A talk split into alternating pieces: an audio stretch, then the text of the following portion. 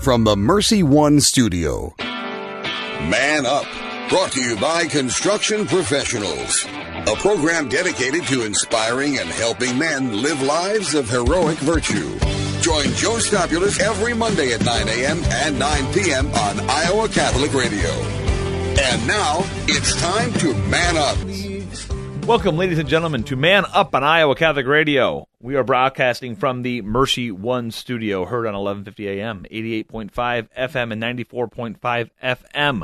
Around the globe, streaming online at iowacatholicradio.com on the Iowa Catholic Radio app. Please subscribe to our podcast on iTunes, like us on Facebook, follow us on Twitter. I am Joe Stopulus, and today I am joined by Max Carson and Kelly Wolf, two former guests of the show, but both people who are uh, fans of the book He Leadeth Me by Walter Ciszek, which I've mentioned multiple times now in the last few weeks. Uh, we'll have them on, the other side of the break to discuss the book and everything that we can learn from it. Let's start in prayer in the name of the Father, and the Son, and the Holy Spirit. Amen. Saint Michael, the archangel, defend us in battle, be our protection against the wickedness and the snares of the devil. May God rebuke him, we humbly pray, and do thou, O Prince of the heavenly host, by the power of God, cast into hell Satan and all the evil spirits who prowl about the world, seeking the ruin of souls. Amen. Father, Son, the Holy Spirit. Amen. So, if you listen to the interview I did with Max a few weeks ago, uh, you you heard me on the during the middle of the interview say I need to do a show on He Leadeth Me. I was so excited about this book uh, that we're going to take an entire episode to do that, and that will happen today. If you were at the men's conference, you heard me reference uh, Matthew 7, uh, verse 21, which is basically Jesus saying, uh, Amen, amen, to say to you, uh, many people will come up to me and say, Lord, Lord. Uh, but not all those who say to me, Lord, Lord, will enter the kingdom of heaven. Only those who do the will of my Father today's gospel uh, is from Matthew 25, verses 31 to 46. Another one of those very harsh readings and sermons from Jesus, uh, where the king will say to those on his right, Come to me, you who blessed by my Father, inherit the kingdom prepared for you from the foundation of the world. For I was hungry, and you gave me food. I was thirsty, and you gave me drink. A stranger, and you welcomed me. Naked, and you clothed me. Ill, and you cared for me. In prison, and you visited me. And the righteous will answer him and say, Lord, when did we see you hungry and feed you, or thirsty and give you drink? When did we see you a stranger and welcome you, or uh, naked and clothe you? When did we see you, see you ill or in prison and visit you? And the king will say to them, Amen, I say to you, whatever you did for one of these least brothers of mine, you did for me. And to me, this is probably the, the one that hits me hardest, quite frankly. Then he will say to those on his left, Depart from me, you accursed, into the eternal fire prepared for the devil and his angels. For I was hungry, and you gave me no food. I was thirsty, and you gave me no drink. A stranger, and you gave me no welcome. Naked, and you gave me no clothing. Ill and in prison, and you did not care for me. Then they will say, Lord, when did we see you hungry or thirsty or naked or stranger or ill or in prison and not minister to you in those needs? And you'll say to them, Amen, I say to you, whatever you did not do for one of these least ones, you did not do for me. And these will go off to eternal punishment, but righteous to eternal life during Lent as we enter into prayer, fasting, and almsgiving. I think it's really important, uh, especially with this gospel today, uh, to remember that. Uh, what are we doing for those around us? And what are we not doing? I think when we go through our examination of conscience at night, and we do it obviously at the beginning of every Mass, what I've done and what I have failed to do. What have I not done? What, op- what opportunities have I missed to serve those around me? I think this Lenten time is a great reflection on those. Uh, also, with the upcoming interview in the next segment uh, with Walter Ciszek, I think with Lent, this is a great time to reflect on God's will in your life uh, and, and embracing embracing the hard hard callings that each of us have. So we're gonna head to a short break. When we return, I will have Kelly Wolf and Max Carson in to join me in studio to discuss He Leadeth Me. Stick around, we'll be right back. Thank you, construction professionals, for underwriting Man Up. Construction professionals have been long supporters of Iowa Catholic Radio, and we've seen their work firsthand. It's very impressive. They do remodeling or new construction that is innovative, functional, and designing what you want. CPCustomHomes.com. Thank you to Confluence Brewing Company for underwriting Christ is the Answer with Father Ricardo, heard Monday through Friday at 11 a.m. Confluence Brewing Company is a local brewery in Des Moines featuring seasonal and limited release beers. They have cans and growlers to go, apparel, and other gifts for family and friends. Live music is featured in the tap room. Confluence Brewing Company is located off the bike trail south of Grays Lake. Thank you to Confluence Brewing Company for your support of Iowa Catholic Radio on the web at confluencebrewing.com. That's confluencebrewing.com. Support for Iowa Catholic Radio and John Lee and Eddie in the Morning is provided by Five Sons Naturescapes. Five Sons Naturescapes is a Catholic veteran-owned family company providing premium outdoor landscapes. Extend your living space outdoors with patios, pergolas, fencing, and retaining walls. Outdoor lighting is another way to enjoy your landscaping day and night. Five Sons Naturescapes will spend the time to understand your needs and create your perfect outdoor space. Learn more about Five Sons Naturescapes at fivesonsnaturescapes.com. Thank you to Five Sons Naturescapes for their support of Iowa Catholic Radio. My help comes from you.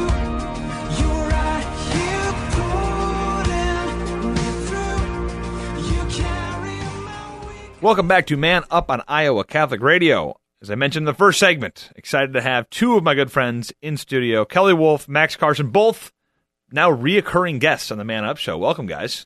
Thank you for having us. Yeah. It's Yeah, good excited to be here. So, uh, Mr. Wolf in my men's group, uh, good. Uh, I talk about ironing, sharpen iron. Uh, Mr. Wolf sh- sharpens my iron quite frequently, uh, pushes me to be a better man. And one of the things he did was he told me, You must read the book, He Leadeth Me. So last year you told me I had to read the Gulag Archipelago, which I did. And then you said the next thing I had to do was re- read He Leadeth Me. I don't know how many times I either called or texted you during the reading of this book, being like, uh, everyone needs to read this book. Yeah, it's a, it's a great book, um, and, and I think sort of the the progression of reading the Gulag first and then Yeah. Walter Ciszek was kind of the right progression because the Gulag Archipelago, while as depressing of a book it is, it's sort of the the width of the Gulag experience. There's a lot of you know different things that Solzhenitsyn talks about where Walter Ciszek kind of goes deep into his own experience and doesn't really talk about anybody else's. Well, and um, Solzhenitsyn, it's not a religious work. It's more of a philosophical slash historical work, whereas He Leadeth Me is a is both historical and very spiritual and religious. If you'd like to learn more about the Gulag Archipelago, back to the archives of the show, I did an interview with a, uh philosopher, I believe at Gonzaga University, who teaches a course in this. So if you want to get brushed up on that, go check that out. Uh, but so you, you told me I had to read this book. I, I cannot think of a better time to read this book than during Exodus 90 or Lent uh, in that case, because it really puts everything into perspective. And before we dive into it, and Max is here because Max's life has been influenced by this book as well. So we'll, we'll dive into some of those takeaways. But I want to give you guys an idea of who Walter Ciszek is and where this book came from. So Walter Ciszek uh, was born in 1904 and died in 1984. So lived uh, 80 years, but was a Polish American Jesuit priest uh, who wanted to work in the Soviet Union. So he was born in Pennsylvania, uh, grew up there, discerned to become a Jesuit, and really felt like his call in life was to minister to the people of Russia. So the revolution had taken place, uh, and he thought, okay, I'm I feel this call. God is willing me to go to Russia. Uh, and so after he gets ordained, he goes to Poland. Uh, and while in Poland, I believe the Nazis at this point had, had invaded and forced everyone out. So everyone's kind of in hiding. And he, in the beginning of the book, basically says there's an opportunity to go to Russia. Uh, and Kelly and I were talking about this earlier. It's interesting that we have the gift of hindsight, and obviously reading the Gulag Archipelago last year and just knowing what happened, we understand that what happened in Russia is just horrible. People dying all the time, being murdered, and whatever else. There's a story about them being on the train from Poland to Russia, and there's this guy who's a, a communist, and he and his wife and son, like a, a nephew or something, were like they thought Russia was the promised land, and they literally were beaming with excitement and cheering when they saw on the train the sign that said "Welcome to Russia" because they thought they just entered paradise. Yeah, there was tears. They were they were tears of joy as they they crossed that border. Which is pretty incredible. and then they quickly find out they're being to forced labor camps, more or less, uh, in uh, I don't know specifically the town they went first to, but it's a logging community. So they're going to do hard labor and logging, get paid basically no money. Uh, Walter Ciszek quickly realizes he's got to go underground. He can't minister in public because if he does, he'll be sent to the camps. Well, within a year of doing this logging thing and trying to figure out how he's going to minister to people, he is sure enough taken away. Uh, and he's taken to which is the name of the Lubyanka. yeah Correct? Yeah, yeah, yep, Lubyanka. maximum security. So Jesuit priests, priests in general, religious people in general, were targets number one. So he was sent to complete and utter isolation, solitary confinement for five years. Uh, I'll let one of you guys want to talk about the solitary confinement. Well, uh, I think it's kind of ironic. If I remember correctly, Lubyanka used to be a monastery, and um, so the fact that uh, this Jesuit priest was locked in solitary confinement in a former monastery that you know the the Soviet government had confiscated, you know, shouldn't entirely be lost. And and maybe there was enough grace within that place where he sort of kept his sanity and and uh, you know could make it through. But But so his his day to day was quite literal silence. So the rooms were padded, everything inside the rooms was silent. The the guards would wear carpeting on their feet so that you couldn't hear any noise outside of the room. So they they literally were trying to make you go mad in this place. And then they would interrogate you and lie to you and, and try to get you to admit something that was that was crazy. So five years of solitary confinement. Then he's sent to hard labor for the next fifteen in Siberia. yeah, Uh, so hard labor every day for 15 years, and then he's sent to another three years in exile. So 23 years total, uh, and then he's finally able to come back to the United States. That's the context of this book. It's a lot. It's a lot. Yeah, and the crazy. And so this is why this book is so powerful. Is he goes into very uh, big detail to, to his specific uh, state in life at all these places, and then also his spiritual life. Uh, so let's let's kind of start when he's in solitary confinement it is shocking how he most people he seems to think would were going crazy uh, and he somehow manages to turn this into a, a, life of prayer even though it's madness anything you guys got out of his time during solitary confinement Yeah, that was one of the parts of this book that struck me the most. Remember, it was um, summer of 2013. I didn't have a spiritual director available, so I was reading this book, and he was Father Walter Ciszek, though I've never met the man, was pretty much a spiritual director to me during this time. And I remember reading that part in Lubyanka, thinking how terrible it would be to speak to no one unless being spoken to by an interrogator, com- like confusing you and being unjust to you, claiming you to be a Vatican spy when you're not. Like that's the only social interaction you have, just with people lying at you. And what amazed me was that he found in that terrible situation the good in it. He found ways to make a prayer schedule, to make any kind of interaction he had with those guards something to see God in. And what really struck me was when he was talking about the will of God in that time. And he said, The will of God is nothing more than the present moment offered to us, seen as given by the hands of a loving Father. The fact that he could see that hell on earth as a gift from his heavenly Father made it the will of God. And that, that's grace mm-hmm. working. That's man working with grace. And so to see that really encouraged me to see anything, even though I still fail to do this, anything that goes wrong as something from the hands of the Father to only make us better, make us stronger, to make us saints. It- it is wild how insignificant i feel after reading this book right. I mean, I feel like such a loser. yeah. I, I mean, there's no other way to put it. Like any amount of suffering that I've incurred, willingly or unwillingly in my life, pales in comparison to a day that he went through, let alone 20 years. Yeah, well, well what I was going to say was, uh, you know, there's that point too where he's being interrogated, and and he he thought that he could sort of outwit potentially, you know, the Yeah. interrogator, and how how he, in some ways, relied on himself. You know, it was like, you know, he wasn't he he wasn't listening to God or relying on God's grace, you know, or he- or he expected God's grace to look differently, you know, than what it really was, you know, and so um, when he finally came to that realization, you know, for me, it's like. I mean, I don't know that I ever, you know, I, I, I mean, if I honestly, a- you know, look at myself, you know, do I really, do I really, you know, accept God's will or grace or anything, you know, like I, I rely on myself way too much. Yeah. Well, so and this is where to me, so that was hard enough. I'm like, oh man, just get him out of this thing. Get him out of. He needs to get out of solitary confinement. This is horrible. It's killing him. It's killing him. And he admits as much. He's like, I was in a terrible place. It was horrible. I just wanted. He goes, I just wanted to talk to somebody. Like Yeah. I didn't care if I was going to be like whipped with cords as long as I have a conversation with somebody about it. Obviously, you couldn't do that because you couldn't talk with nobody else except for the, the people interrogating you for like the hour a day who's being interrogated. All right, so then we fast forward. So five years of this, and they finally ship him off to hard labor, which apparently for him he thought was going to be a great. I don't know if he thought it was going to be a grace, but like the worst hard labor camp in all of the Russian gulags is where he's sent to for a, a sentence of 15 years.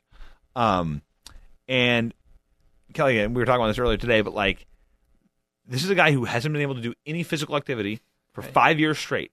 The first day they arrive in Siberia, they hand him a shovel, and they're basically having him shovel coal for 12 hours a day. Mm-hmm. So the first day, he goes, First day, I made it all right. Second day, you can imagine how sore and weak you are. Mm-hmm. And the bell rang at 5 in the morning. Yeah, yeah, and and yeah, he you know he, the first day he's got to shovel coal basically so that he doesn't drown in coal because the conveyor mm-hmm. You know it was just shipping coal and he just had to mm-hmm. get out of the way, mm-hmm. and yeah, and then he, he had to do it again the second day, and he hadn't moved in roughly five years. Mm-hmm. Yeah. And he knew that if he didn't do it, he'd just be dead. And so he just did it. And he goes, This is basically the way his life went for the next 15 years, Yeah. every day. And in the midst of that, he talks about what a gift the body is given by God. And that's a classic Father Walter Ciszek move.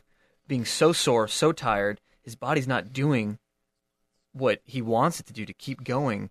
But then he's able to reflect and say, wow, because I am suffering this, I can now see how much of a gift this is. So there are so many great quotes. I'll, I'll say a few of them here, but here's one of them. I, so all these people, so his ministry, he realized eventually, he eventually became been able to do mass uh, in private. So it was. Re- we'll get into that in a little bit. Um, he could do mass in private. Um, but it was his joy, his his ability to have joy in the midst of all the suffering around him. That people saw that's attractive. I want that. He said people ask him why are you why are you trying so hard? Why are you working so hard for these communists? Because most people were like throwing the coal to the side. They didn't care. They did a bad job. He goes, I didn't build a new city in Siberia because of Joseph Stalin or because of Khrushchev wanted it. I did it because God wanted it. The labor I did was not a punishment, but a way of working out my salvation in fear and trembling. Work was not a curse, even the brutish grunt work I was doing, but a way to God, and perhaps even a way to help others to God. I could not, therefore, look upon this work as degrading. It was ennobling, for it came to me at the hand of God Himself, and it was His will for me. It's a, it's, unbe- it's how do you do unbelievable. It's unbelievable. I mean, especially Oh, and even as as listeners, as you're hearing these quotes, you're saying it's really impressive. When you're in this story, and you like, you as the reader are so emotionally mad at the injustice that he has for him, and for him to say these words is just it puts again everything that we're doing in America. Like, I, if he can have this mentality of optimism and seeing God's will in literally the worst situation of all time, what are, I mean, what are we doing? Right? Oh, I had to give up. I couldn't eat between meals on a Friday. My stomach was really growly. Like, Right. It's pathetic. Yeah, my cold shower was terrible this morning. Exactly. yeah. like a cold shower is nothing at all compared to this. It's, it's just, and as soon as I get out of my cold shower, guess what? My house is kept at you know seventy degrees. It's warm. I can Yeah, yeah, jump yeah. right out. It's like I have a towel. exactly. I'm going to warm up quickly. I'll be enclosed and I'll be at my office. Like it's Yeah. a joke. Uh, so a book like this really puts into perspective human struggling. Again, during Lent, I can't encourage you enough to to read a book like this.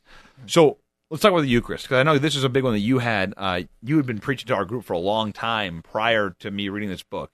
What was your big takeaway on the Eucharist? Well, one one thing that I that I thought was amazing was how so he was in the 40s and 50s, and so this was pre-Vatican II, and um, a lot of the Catholics then you know they would fast and really fast before they went to mass and took the Eucharist. So in the Gulag, um, they would fast, and so you're already hungry. You have meager meager meals. You know, you maybe have a crust of bread for breakfast. Um, how devout and faithful the Catholics there were. They would fast until they could celebrate mass, and that potentially was after a 12, 13, 14 hour workday, and they would go that long so that they could. That's how important and how how much it meant to them to be able to celebrate. So I, that was one of my big takeaways. And they they also weren't. I mean, it's not like they had like a big dinner to then Right. celebrate with. Yeah. they basically had no food all day long, and they didn't get they got a bunch of gruel after that. But that's the level that they kept. I I mean, it's it's really again puts in perspective our ability here to live in Des Moines, Iowa. We go to daily mass every day if we wanted to, um, and the sacrifice that these people these people went through. The, he also has a great chapter on the priesthood. I don't know if either you guys want to jump into this one. I don't know if you had takeaways from the priesthood one, but just talk about the difference that this one man can make. I had the interview with Kevin Wells last week um, about the priest we need to save the church. This is a great example of that. This one man, just through his example, could lift all these people, lift the spirits of all these people in the, the darkest of times, and it really got you on fire for what a good holy priest can do. Uh, quite frankly, and that, that was probably those chapters, one of the Eucharist and the one of the priesthood, were probably my favorite chapters of the whole book. Um, anything to add to?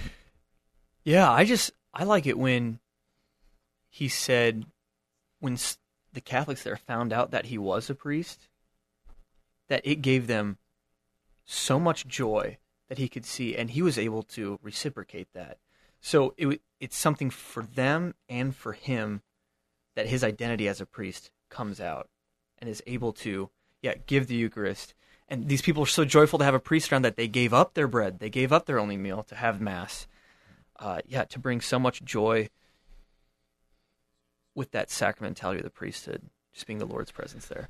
so the big the biggest takeaway of the book the theme of the book obviously with a title called he leadeth me is about discerning god's will in your life and feeling god's will in your life and through the worst times ever he continues to feel this is god's will this is god's will there's a part after he gets out of the he gets now he's in exile right so he gets sent out of the he's 15 years and he he makes this like you almost don't think it's going to happen. You're waiting for the Russians, the communists, to say, "Kidding, another 15 years." He goes, but sure enough, you walk out and you're actually you're not free. It's kind of like in Les Mis, like you've got your you got a number on him. He can't actually do what he what he wants to do, so he's in exile there.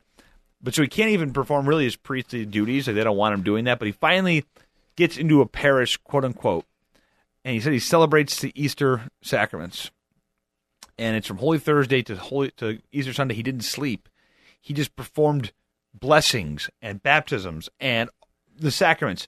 He finally had gotten after 22 years at this point what he thought he was called to do, and it was the greatest joy he's ever had in his entire life. He's sh- he's shipped out.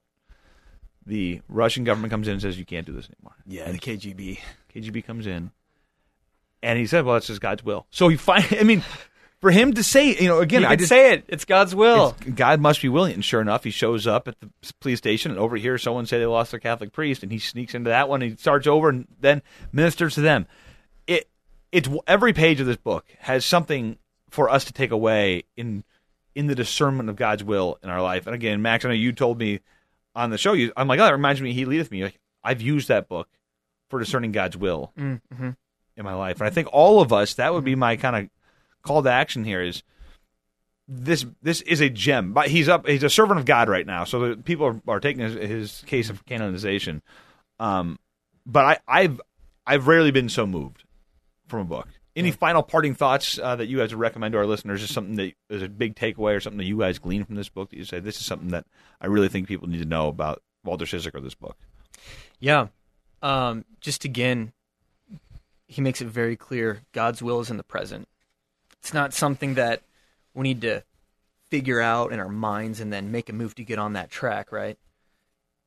He, very, he makes it very clear just to see the present as a gift from the loving hands of the Father. And so, for those worried about, oh, am I doing God's will? Am I not? Start praying in the moment. Then you're doing God's will. Yeah, um, and and I, I also think you know receiving everything with joy and having that joyful attitude of, you know, sure things might be annoying, things might be tough, but if if we do really believe that it is God's will, we should accept that joyfully because That's what we should do, I guess. I'll, I'll end with this quote. It says, "Men died in those camps, especially those who gave up hope. But I trusted in God, never felt abandoned or without hope, and survived along with many others." He constantly trusted in God, and the people who died were the ones who didn't. And he, mentioned that throughout the book that I, I could have easily given up, but I knew that there's a higher purpose, a higher calling. This Lent, if you're not doing enough already, pick up the book. He leadeth me, uh, gentlemen. Thanks again for joining me today. Thanks, Joe. It's been great. Thanks, Kelly. Yeah, thanks. We're gonna head to a short break. Uh, when we return, we will wrap up the conversation on He leadeth me. Stick around. We'll be right back. Why do folks give to the Catholic Tuition Organization? Probably because they love Catholic schools, right? Well, partially, but they also like the tax benefits, or they were helped when their kids were in school, or they have been blessed and want to bless others. Whatever the reason, the 65% tax credits are great, and after all, it's for the kids and their future. Online, ctoiowa.org. Thank you, Dental Associates, for underwriting Dowling Catholic Sports 365. With over 40 years experience, Dental Associates is a group dental practice with the mission of promoting optimum health and well-being to all patients, providing preventative, restorative, and cosmetic dentistry for the entire family. Message underwritten by Dr. Kenton Gleichman, Dr. Steve Karbaka, Dr. Christine Mulcahy, and Dr. Ben Nagel. Dental Associates addressing your smile, needs, and dreams. Online at Des Moines-DentalAssociates.com. My help comes from you. You're right here pulling me through. You carry my Welcome back to Man Up on Iowa Catholic Radio. My thanks again to Max and Kelly for joining me uh, for that interview. Uh, not every day where I just force you to read a book. I, I can't actually force you, but if I were, if I was able to, I'd do this one. I'd force you to read this one. Uh, the Gulag Archipelago, I can't force you to read either. It's a lot longer and harder to chew on, but He Leadeth Me is a much easier uh, way to to get into the mind of someone who's going through this. One more quote I have to to share with you, talking about the redemptive suffering. None of this came easily, for I was not a disembodied spirit. Hunger could distract me, the interrogators could confuse me, a body aching in every joint and worn down by a long, arctic day of grueling work could leave me totally exhausted and very much discouraged. This is the part I think is really good. It is much easier to see the redemptive role of pain and suffering in God's plan if you are not actually undergoing pain and suffering. It was only by struggling with such feelings, however, that growth occurred. This is a guy who went through every pain and suffering you could possibly imagine. Uh, and again, I, I sit here in Iowa and I take a cold shower and I'm like, woe is me. Or I have a bad day at work, woe is me.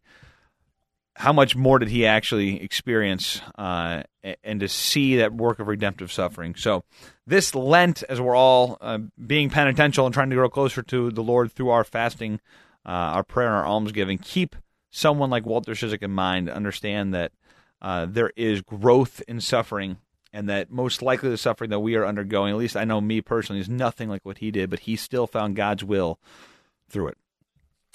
Thanks again for joining me on Man Up on Iowa Catholic Radio. I am Joe Stopulus. It's time to man up. Man Up, inspiring men to live out their call to holiness with Joe Stopulus. Heard Mondays at 9 a.m. and 9 p.m. on Iowa Catholic Radio. Brought to you by Construction Professionals.